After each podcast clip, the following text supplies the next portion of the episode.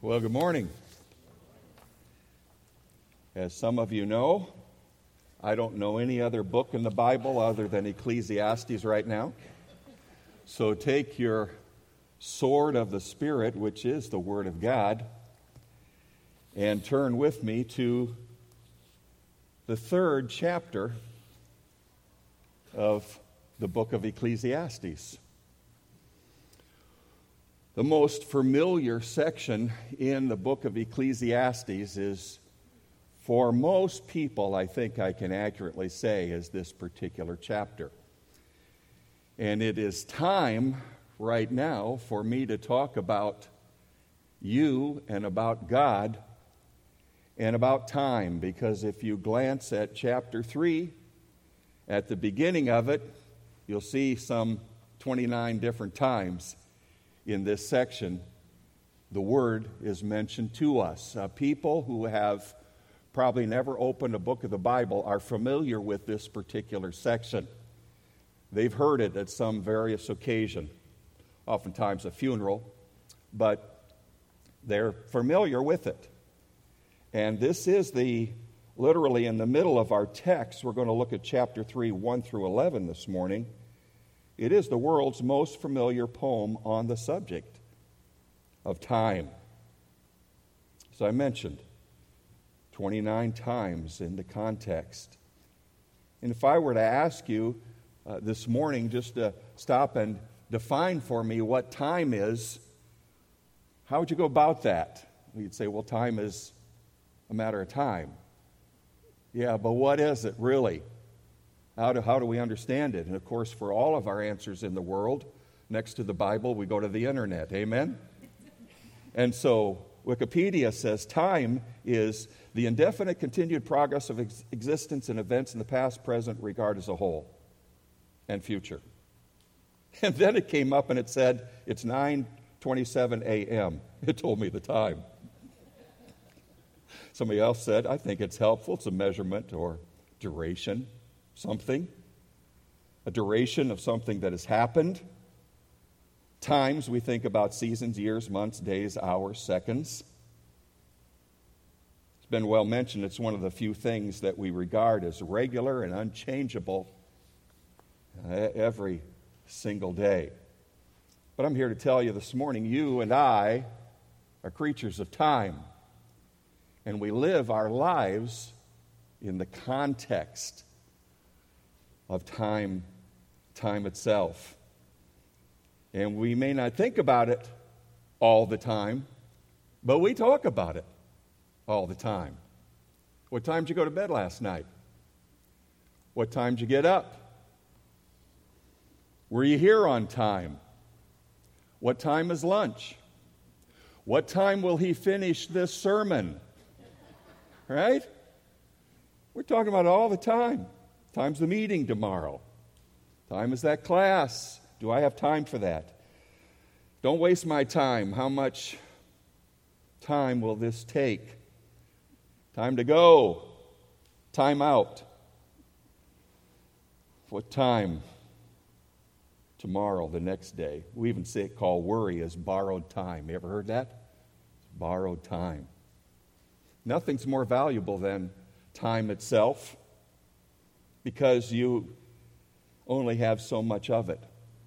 And you don't own the time that you are given by the God of heaven. You can't retrieve it, you can't relive it, you can't repeat it. And I know if you're real young this morning, you go to school tomorrow, Monday, and it seems like time goes so slow until Friday. But if you're a little older, Friday comes and you say, Is it Friday already? Because the older we get, the faster it seems to fly, does it not?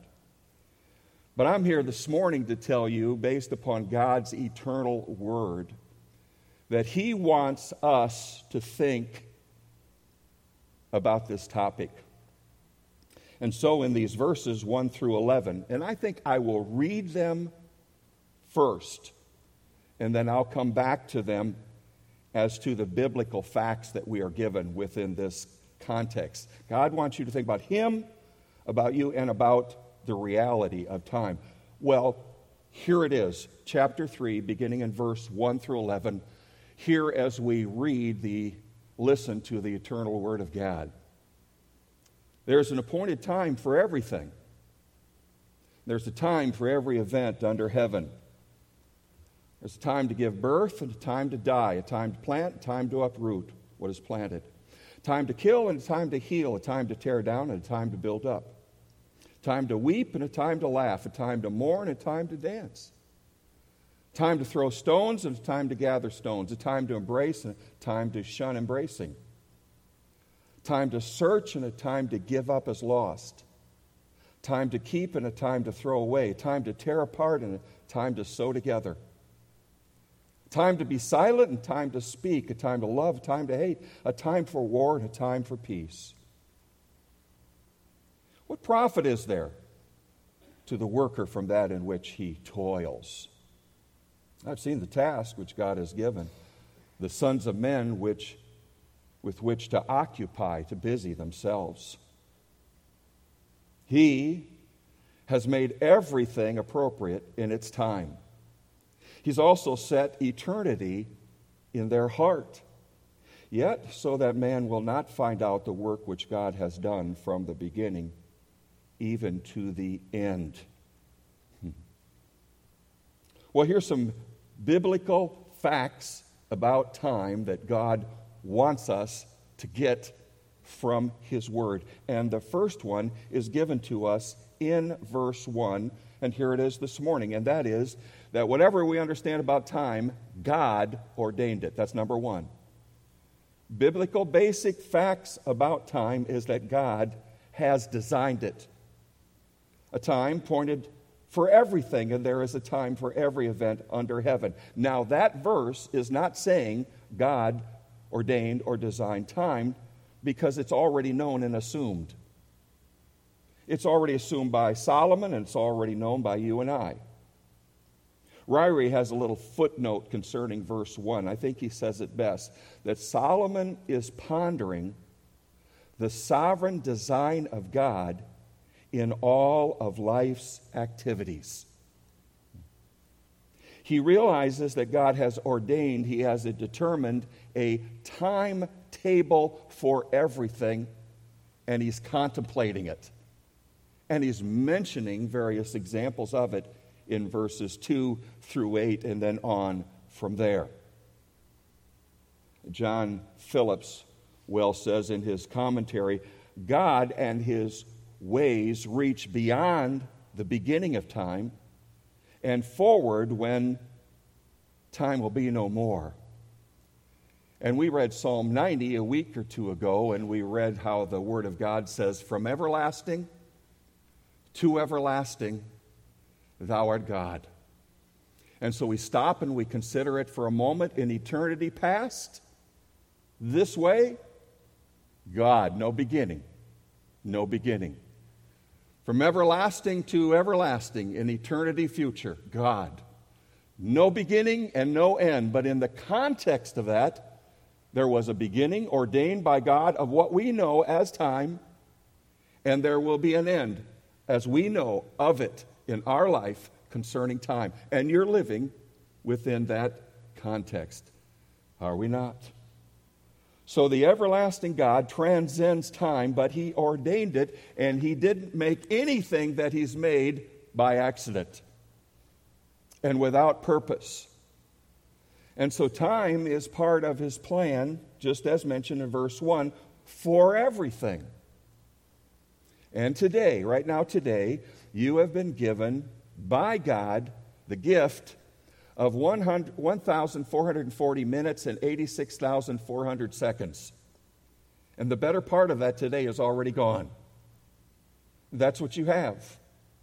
John Phillips has a way of putting this in perspective concerning God as the creator of all. But before we go there, let's go to Jeff Blackburn's favorite chapter in the Bible, Genesis chapter 1. Turn there with me, would you please? Genesis chapter 1. I don't even see Jeff.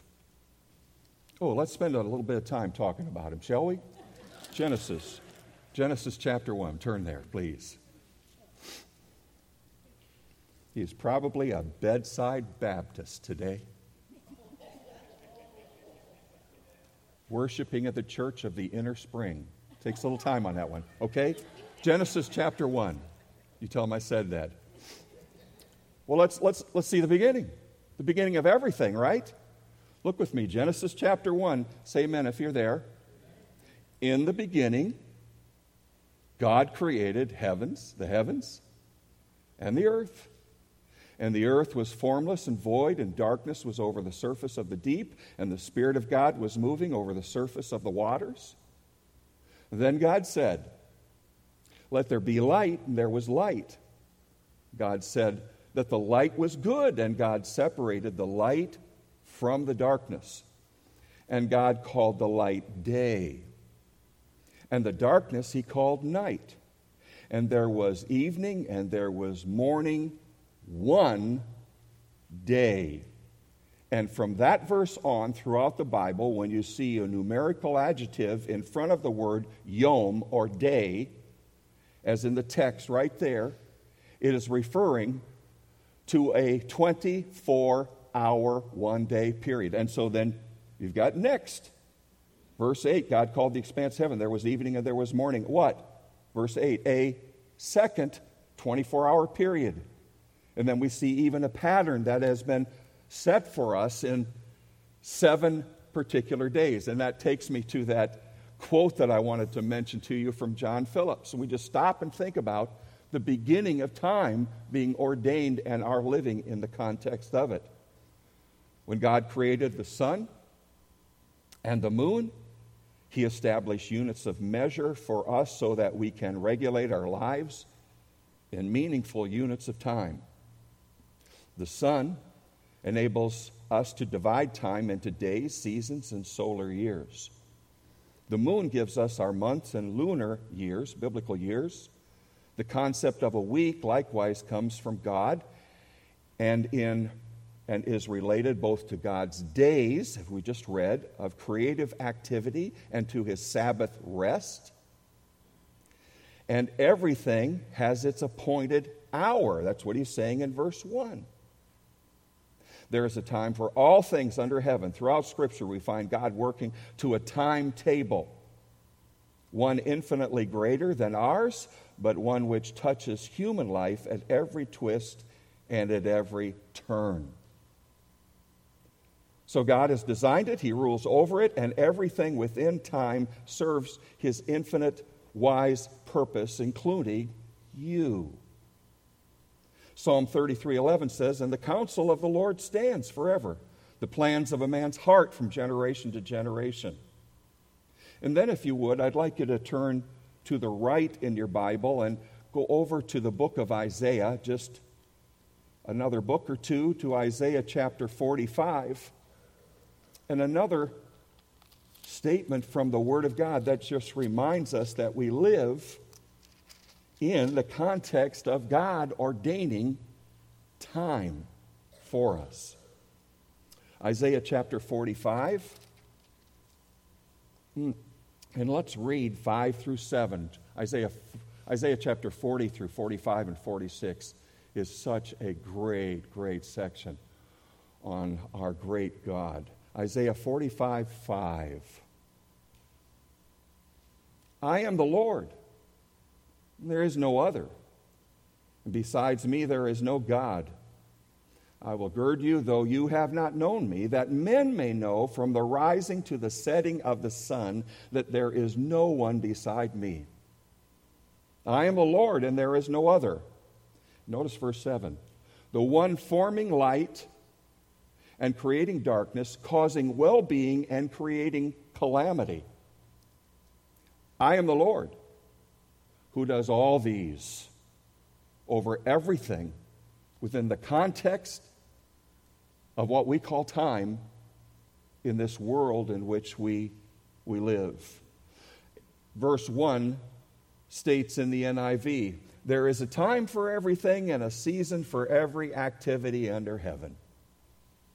The ESV, some of you have that. For everything there is a season and a time for every matter under heaven. And verse 1 reminds us that God has ordained this matter of appointed time, and He's placed you at this time within it. Well, there's a second truth concerning biblical facts about God and about you and about time. And that is set forth in verses 2 through 8. And that is that you're involved in everything about His ordained time. You're involved in it. And in those verses that we read, particularly in verses 2 through 8, and perhaps you have a Bible like mine that shows us this is in poetic form, and he just gives us a cross section of human life and human activity. Examples of all kinds of things that go on and that we participate in, in, in poetic form. A world, a season, a day, a moment, for every matter under heaven. And so it's in contrast form. You caught that, didn't you? We have 14 different contrasts that serve as example of human events and human occasions.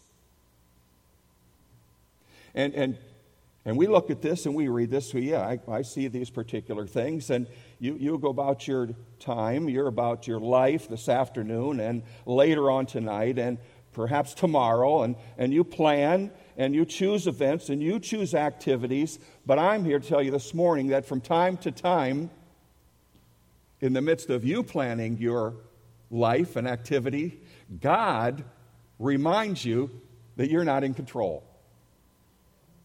That He's ordained and He's overseeing what's going on in your life. And you've had Him change your plans, haven't you? You've experienced that. And he reminds us, sometimes in very vivid days, vivid ways, that we're not sovereign, but that he is. That he is. Proverbs 69 says, The mind of man plans his ways, but the Lord directs his steps. 1921 says, Many plans are in the, a man's heart, but the counsel of the Lord will stand. 33:10 says the Lord nullifies the counsel of the nations, nullifies them, and he frustrates the plan of the peoples. Yeah. So, what I'm telling you this morning, listen carefully, what we have in verses 2 through verse 8 in these examples of various events and occasions that we live in within the context of created time is that they are all divine decreed actions before they're ever human activities. And nothing confirms that more than look at verse 10. There's a time to give birth, and everybody finish with me, and a time to. Very good. One person read that for me. Thank you. There's a time to give birth, everybody, and there's a time to. We don't even like that word, do we? Nothing, nothing illustrates the sovereignty of God in the activities of our lives more than that right here. You didn't get yourself born, right? Sometimes you didn't do that, but you read Psalm 139 and you discover you were fearfully and wonderfully made, and God, even in eternity past, planned where you were going to fit into this period of life. So there's, yep, beginning, birth, and a time that God says ends. You didn't have anything to do with your coming into this world. And God has ordained the last second of your final heartbeat of life. He is the giver of life and he's the, he's the taker of life. Is he not?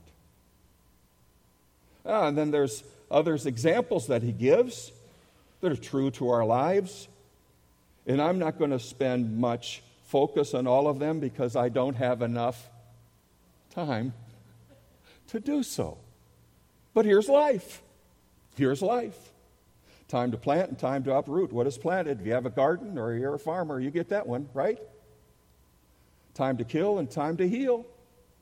Oh, murder's obviously wrong, but there may be a time put an animal down. I don't know everything that Solomon is thinking here of his examples, but I know this is Scripture. Time to heal. Time to tear down and a time to build up. Maybe he's thinking about structures there that are ready to be torn down and something new to be built. We get the next one, don't we? Verse 4 a time to weep and a time to, everybody say it, a time to, time to laugh. We'd rather laugh than weep. Time to mourn. Time to dance. Bible says God will turn our mourning, M O U R, and our mourning into dancing when our focus is upon Him and all of His goodness in our lives. Time to throw stones and a time to gather stones. Yeah. Someone has written if you, you hear from a tour guide, if you ever go to Israel, they'll tell you that God gave stones to an angel to distribute over the world, but he tripped over Palestine and dumped them all there. And if you ever go to Israel, you'll get the point of that. I was on a, on a path, on a path recently. We were in Colorado for a few days, and on that path, boy, there was a lot of stones uh, that needed to be removed, and other ones that were stacked in certain places to deal with the erosion problem that can come up from snow coming off the mountain. For you who've grown up in Indiana, a mountain is a big thing in other parts of our country. Notice a time to embrace and a time to shun embracing. Wiersbe says a time to say hello and a time to say goodbye. Time to search and a time to give up is lost. Time to keep and a time to throw away. Somebody else says here is your biblical authority for a garage sale. Time to tear apart and a time to sew together. Perhaps you're like me and you took a shirt to your mom at some time or another and say, Can you sew that? And she said, No way, that's going into the rag bag. Time to be silent, wow, and time to time to speak. Time to love, we could say love the Lord your God with all your heart, soul, mind, and strength. And a time to hate, the Bible says the fear of the Lord is to hate evil. A time for war and a time for peace. If anything was relative to a king, Solomon was a king. It sure would have been that. Correct? Now, Solomon's point is you are a creature of time, and you can plan your time, but you do not own it. Do you know what time you own? Right now. Right now. And today. And if you plan for the future, that's okay, because planning is fine. But you remember the Bible clearly tells us when we plan with no thought for God being in control, control of our time, it's presumption with God. So we take our Bibles and we move over into the New Testament, and we're reminded of that from the book of James. Hebrews, James. Turn to that familiar passage. James chapter 4. So, what we have today and what you own today is right now, and what are you going to do with today? And if you've never trusted Christ, the Bible says today is the day of salvation, does it not? You know why? Because you don't own tomorrow. You don't own tomorrow. And if you say, Well, I'm a believer, but, uh, you know, I got things that I need to deal with. Well, we come to the Lord's Supper today. You better deal with them today. But today is the day. Today is the day to do business with God, if I can say it that way, because you don't know. James chapter 4, verse 13. It's familiar, isn't it? Come now, you who say today or tomorrow we'll go to such and such a city and we'll spend a year there and engage in business and make a profit. Oh, okay, good plans. Yet you do not know what your life will be like tomorrow. You're just like a vapor that appears for a little while and then vanishes away. Instead, you ought to say, if the Lord wills, then we'll live and also do this or do that. Uh, planning without God in mind can be presumption because you don't own tomorrow. I love that passage in the book of Joshua. You don't need to turn there. You can just come back to the book of Ecclesiastes, chapter 3. But I love that passage, and you know it at the end of the book of Joshua, where Joshua says to the people, you know, he's asking them, Who, whom are you going to serve? You going to serve those other gods? Or you going to serve the Lord God? And what does he say to them? He says, You need to choose what? Today. Who you're going to serve. He didn't say to the people, Now go away for a little while and think about it. No, he said, Choose right now. Choose today. Choose today. Today is always the time to do business with God in terms of however He's working in your life and following Him and serving Him and entrusting Him and following Him in terms of His Word as revealed for us. So, God has ordained this time, and we live in with the context of it. He reminds us, He's reflecting upon that in verses 2 through verse 8. And then He gives us the third biblical fact concerning the Word and you, God and time. And it's this that time really has no significance if this life is all there is. Doesn't really matter. And that's what's going on with verses 9 and verses 10 with Solomon. He's saying it's really irrelevant, meaningless. There's no profit of it if this is all there is. And so he, he's asking the $64,000 question. Look at verse 9. What profit is there to the work from that which he has, you toil? I've seen the task which God has given the sons of men with which to occupy themselves. I see all of that, but what's the benefit? What's the profit? And if you've been with us in the first hour in the book of Ecclesiastes, you know what Solomon's doing. Oftentimes, he bounces. He's like a philosopher. He goes under the sun and he just looks at life on this level and, and, and forgets the reality of how, from a divine perspective, and he just says, okay, from a human perspective, you start at zero, you got all this activity, but it seems you end up at zero again, so what's the point? What's the point of it all? And there really seems to be none, unless you get above the sun.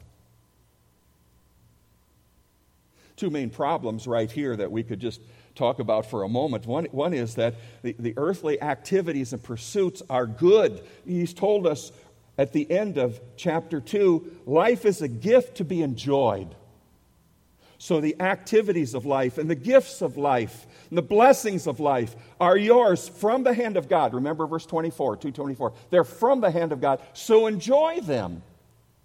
But if they are the focus of your life, you'll never find significance, purpose, and meaning. Because God never intended for you to find meaning in things. They're all temporal, are they not? Gifts, oh yes. But ultimately, meaning and purpose, it just doesn't get it. It doesn't get it. So, to try to figure out your meaning and significance in life apart from the one who created all things is futile. It's futile. And that's what he's asking. That's where he's at. He's saying, you know, if it's just if it's just you're born, verse 2, and you die, and you got all this stuff going on in the middle, what about beyond there? And as we all know, whatever you accumulate, whatever you have, well, enjoy it as a gift from God, but you can't take it with you. And it doesn't necessarily gain you anything for eternity. In fact, he's saying, well, what about we're not even getting to eternity. And so that takes us to the, the fourth thing in verses, verse 11.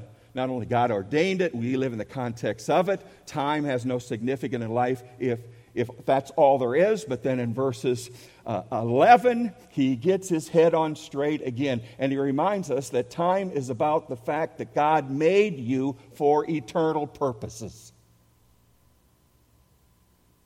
He made you for eternal purposes.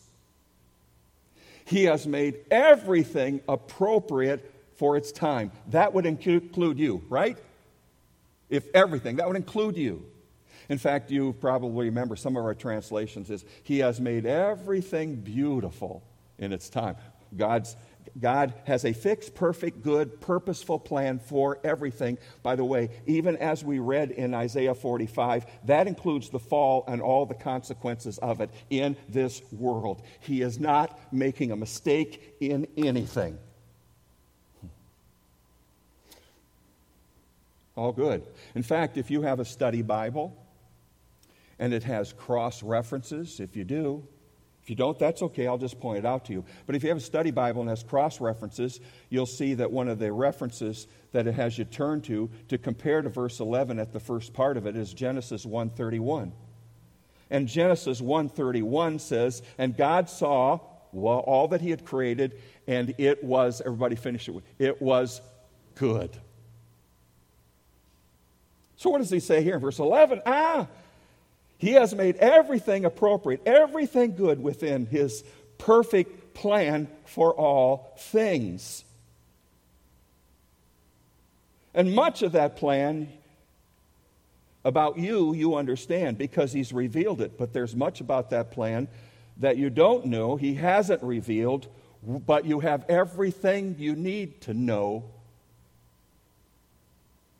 to trust Him and to live the life He's called you to live.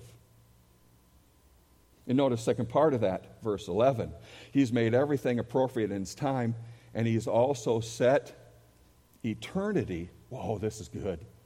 He set eternity in there that is man's heart. Yet, so that man will not find out the work which God has done from beginning even to the end. You may not know everything that He's doing. This great statement from Wiersbe on this. He says, This side of heaven, there are no explanations for some things that happen. And God is not obligated to explain them anyway. Remember the statement? Isn't that good? One person say, Yes, that's good. That's good. In fact, if He did, we might not understand him anyhow. God has ordained that his people live by promise and not by explanations, by faith and not by sight. Blessed are they that have not seen and yet have believed. Now, he's revealed everything that we need to know, but there's some things we got to get to the other side to figure out. And that plan involves eternity. He said eternity in your heart. Uh, this is so good. Here's the wonder of you. Genesis 1:26. What did God say? Let us make man in our image our likeness. Man, humanity. That's you, distinct from everything else. You were made and you were created by God, distinct. How is that? Likeness as Him. When you see me and I see you, I don't see the real you, you don't see the real me. You just see a shell, a tent, the real you is your soul, the inner person, that which is eternal. In the likeness of God, you're created as an eternal being. That's what is distinct about all of humanity. And distinct about humanity is he can reason and he can think beyond right now and ask the question well, what's over there? What's beyond? What's beyond? Now, I'm sure there are a whole lot of people that have been with people in their last hours than I have, but I've been with enough people in their last hours to know and to watch and to hear that they're really not at that point wondering about the stock market. They're wondering, or they want to think about, or they want to hear about the hope of what's next eternal.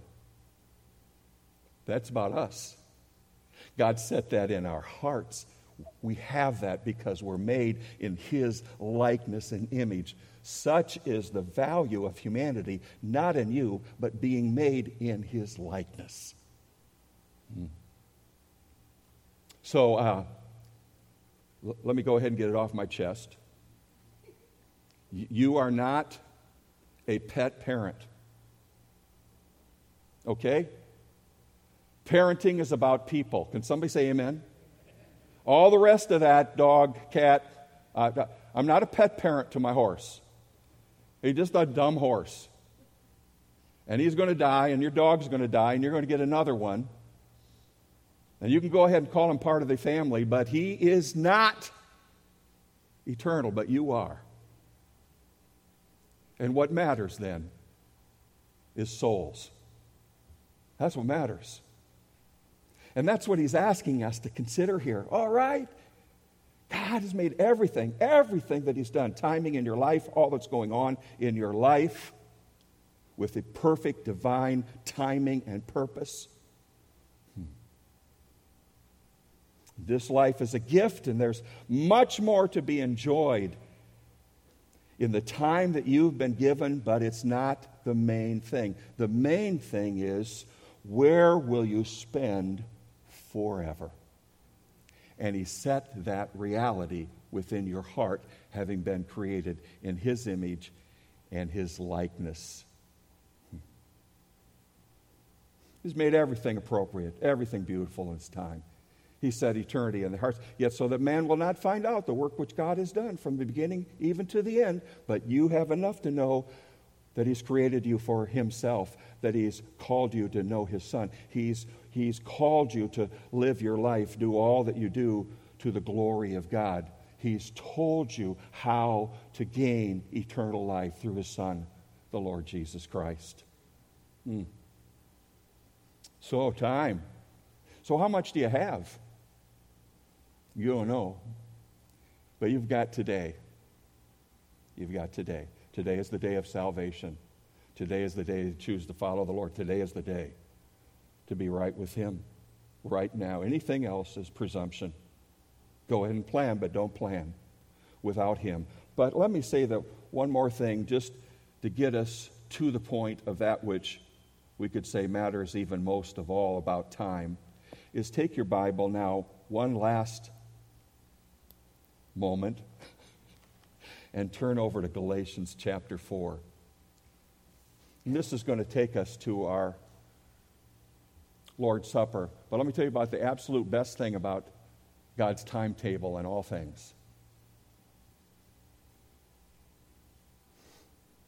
Galatians chapter 4. Here's the best thing about it that which we could rejoice most of all and I hope you know it in a very personal way because Jesus Christ is significant to you as a Savior. Galatians chapter 4, verse 4. Verse 4 reads, But when the fullness of time, the time came, what did God do? He sent His Son, sent forth His Son, born of a woman born under the law, so that he might redeem those who were under the law, that's us, that we might receive the adoption as sons. The best thing that we can know about time is the reality then the perfect providential time of the God of heaven. He sent his Son, the Lord Jesus Christ. Remember how Jesus said, It's not my time, but there was a time, time for him to come.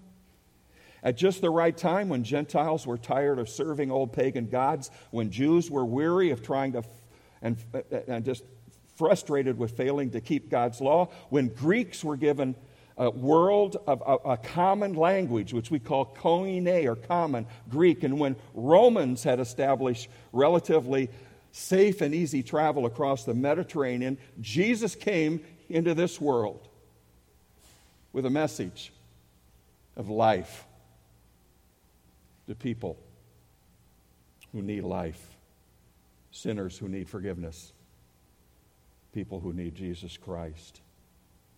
So that's the best thing about it, his coming. Perfect time in coming, perfect time on the cross, perfect time in raising again, and there's going to be a perfect time in when he comes again. And in the meantime, you're here. And he said, Eternity in your heart. Do you know him? Do you know him? Are you living for Him? Use the time that He has given to us boy, does it go fast. Amen to that? Amen. So we come to the Lord's Supper right now, if we can. If you can take the elements representing the Lord's Supper, and if you're not prepared for that, you can go back.